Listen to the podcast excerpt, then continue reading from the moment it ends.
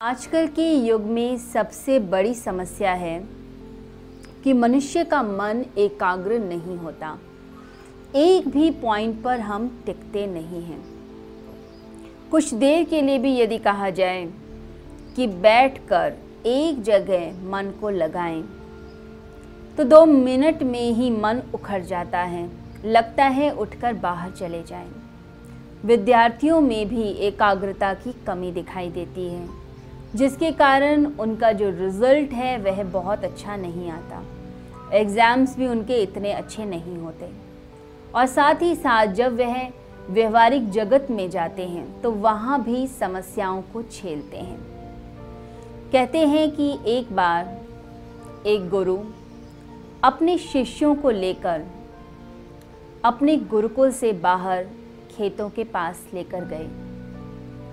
गुरु ने कहा कि बच्चों, मैंने तुम्हें आध्यात्मिक ज्ञान दिया, मैंने तुम्हें थियोरेटिकल नॉलेज दी। परंतु अब मैं चाहता हूँ कि तुम व्यवहारिक ज्ञान को सीखो, तुम जीवन के रहस्यों को सीखो, तुम सीखो कि किस प्रकार से ज़िंदगी में सफल हुआ जाता है। तो वह गुरु अपने शिष्यों को लेकर एक खेत के पास पहुँच गए। वहाँ पर एक किसान खेत में पानी दे रहा था। किसान को पता भी नहीं था कि गुरु और शिष्य उसको देख रहे हैं। कुछ देर के बाद गुरु थोड़ा और आगे चल पड़े शिष्यों के साथ।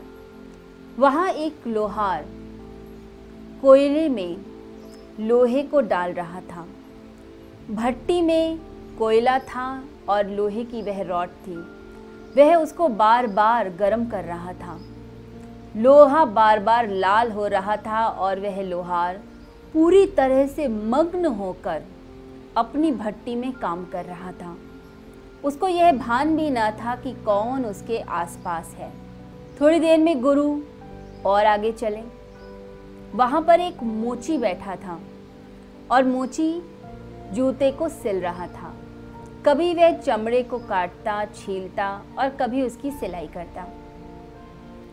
उसने ध्यान ही नहीं दिया कि आसपास क्या हो रहा है। शिष्यों को समझ नहीं आया कि गुरु क्या बताना चाह रहे हैं, क्या शिक्षा देना चाह रहे हैं। इससे क्या मुझे नॉलेज मिलेगी? कैसे मैं सफल होऊँगा अपनी ज़िंदगी में? तो गुरु ने कहा, बच्चों, तुमने तीन लोगों को देखा, किसान को, लोहार को और साथ ही इस मोची को। तुमने एक बात नोट की। यह तीनों लोग अपने काम में इतने मगन थे कि इन्हें यह भी पता नहीं चला कि हम लोग वहाँ पर मौजूद हैं। यदि तुम ज़िंदगी में सफल होना चाहते हो तो अपनी एकाग्रता की शक्ति को बढ़ाओ। अपने काम में मन को लगाना, अपने काम में रमना और उसमें खोना और साथ ही साथ उसका आनंद लेना। यदि यह व्यक्ति को आ जाए तो व्यक्ति अपनी ज़िंदगी में सफल होता है।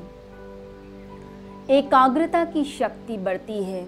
जब हम ध्यान करते हैं जब हम प्राणायाम करते हैं यदि हम प्राणायाम और ध्यान लगातार करते चले जाएँ, तो उससे धारणा शक्ति बढ़ेगी एकाग्रता शक्ति बढ़ेगी।